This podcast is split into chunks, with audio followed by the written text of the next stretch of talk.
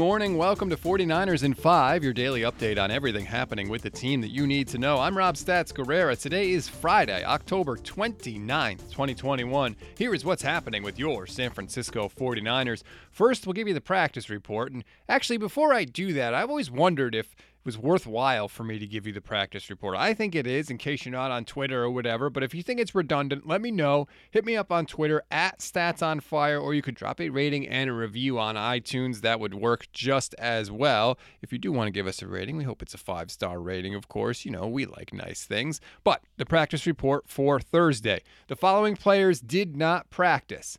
Number one, Nick Bosa. But don't worry, just a rest day. He was not injured. Actually, you're going to hear from him a little later in the show. Aziz Al-Shaair has a concussion. He did not practice. Same with Dee Ford. Mo Hurst has a calf. Javon Kinlaw, of course, with the knee. Same with Tartt. And Trent Williams still not practicing with the ankle and elbow injuries. Now, here's who was limited. Deebo Samuel did not participate on Wednesday, but good news, he was limited on Thursday, so that is trending in the right direction. Trey Lance continues to be limited with his knee injury. Samson Ebukam limited with an ankle. He actually walked off during practice, so that may not be trending in the right direction. And Marcel Harris is still limited, working his way back from his thumb injury. Now let's get to some of the audio from yesterday. And actually, defense is going to dominate today's show. Let's start with defensive coordinator DeMeco Ryans. Everybody wants to hear from him because of how poorly his defensive backs played on Sunday night against the Colts. So, DeMeco Ryans, how are you fixing these guys? For our DBs, everybody has seen and heard about the. We've seen the defensive pass interferences, and you know that's definitely has hurt us. Gave up over close to 100 yards and penalties, and we can't do that. We can't. We can't beat ourselves from that standpoint. We have to play smarter. We have to play better. So we've been working with those guys all week, just putting them in those positions as often as we can, putting them in positions so they're confident, they're comfortable to go out and you know make a play in the game. And uh, so, I mean, Cory's done a great job of working with those guys all week, and expect them to be be better as we go out on Sunday. Okay, that's good to hear, I guess, but it's not like Josh Norman and Dre Kirkpatrick are rookies. They're veteran players. They should probably know this stuff already, right?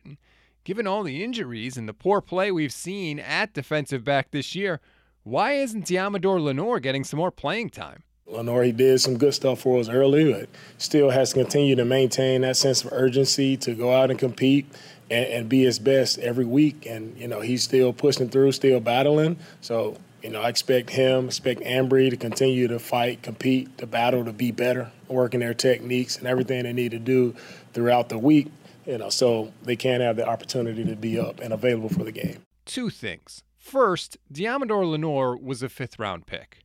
The last problem he should have is a lack of urgency. The league chews up and spits out fifth round draft picks. If he is not bringing it every single day like his job is on the line, that's on him. And number two, what is going on with the 49ers that so many players don't have enough urgency? Deebo Samuel last year came in overweight.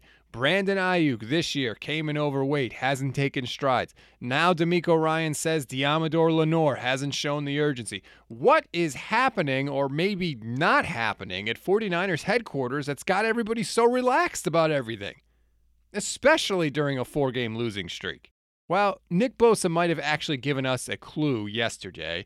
He was asked about whether the team has missed some of the vocal leadership that it might have had when the roster was totally healthy. I think we're missing Kittle out there with his uh, vocal leadership, and um, Raheem, I think, was a really good vocal leader. Um, Trent, another vocal guy. Um, so, yeah, it, it does help to have some guys that are more vocal and we'll get get on other guys about certain things and um, but we got to work with what we got and we we definitely have enough leaders out there that we should be able to um, do our job on offense and defense. We're all aware by now about Joe Staley's infamous comments about trying to pass the leadership torch to DeForest Buckner before he got traded.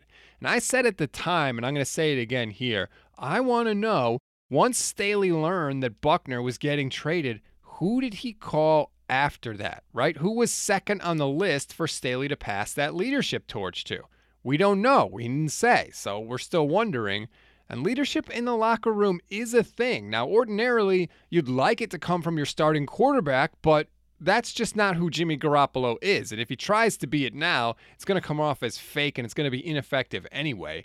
Maybe the 49ers do need a player like George Kittle who's actually active in the locker room that can chew people out. George can't do that because he's hurt, but they need somebody who can set the standard of urgency and, more importantly, hold people accountable when they don't meet it.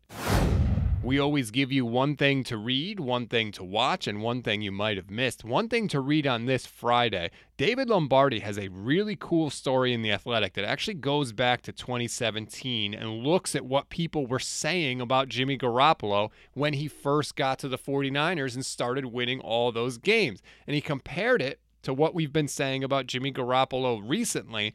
And honestly, I forgot a lot of those old quotes, and it is amazing to go back and read because it seems like they are talking about two entirely different people.